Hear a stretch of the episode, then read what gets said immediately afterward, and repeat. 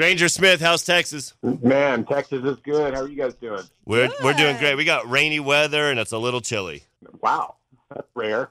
Uh, yeah, yeah, here in Southern California. We also haven't seen Granger Smith in a while. Uh, when the heck is that going to happen again? Well, it looks like here in uh, like a week. Yes, definitely. We're super excited for this. It's a Veterans Day. Salute to our heroes out at Coachella Crossroads. Thank you so much for coming out and uh, definitely giving one for our, our veterans out here. Yeah, that's going to be a fun show. It wasn't it wasn't on the books for a long time. It's kind of recently that it popped up, and I just thought, man, that's the that's the perfect Veterans Day show to be there with you guys and Blake Shelton and Coachella. It's going to be fun.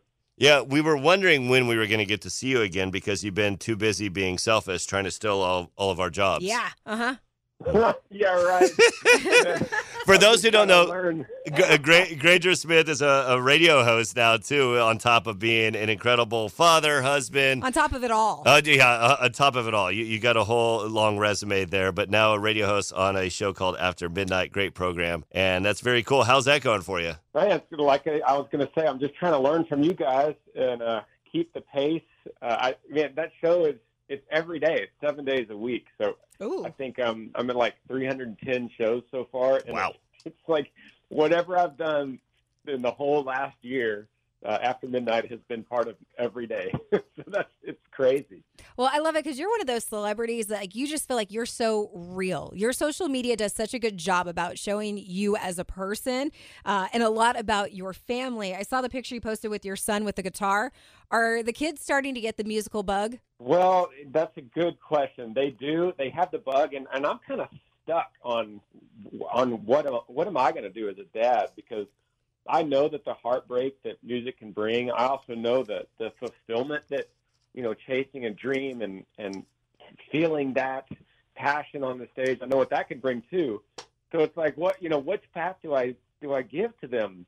Especially my daughter. You know, like I can't imagine her getting in a van and going out with the band and getting on the stage. And, You don't want your daughter in a van with a bunch of dudes that play instruments? Yeah, that sounds terrible. yeah, it does.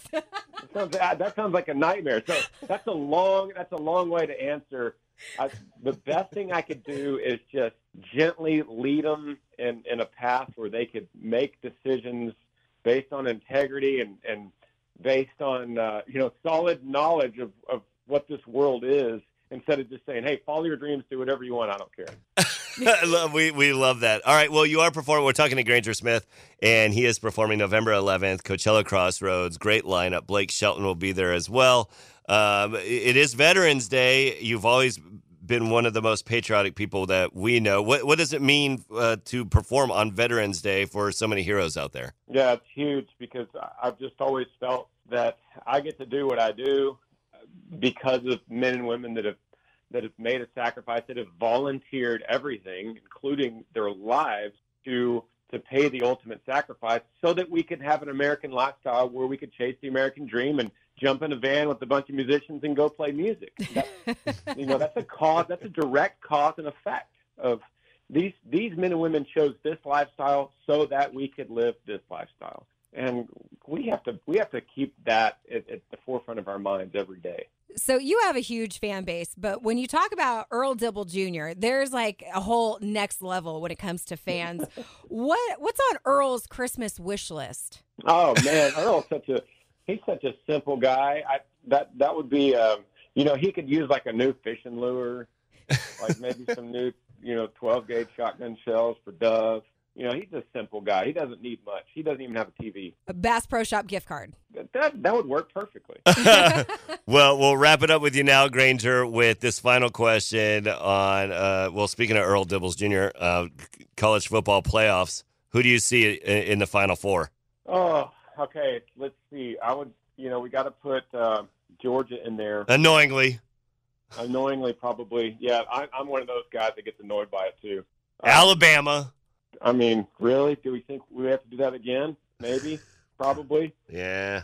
And so, and so then, then we're looking at the Big Ten. You know, are we looking at Michigan or Ohio State? Yeah.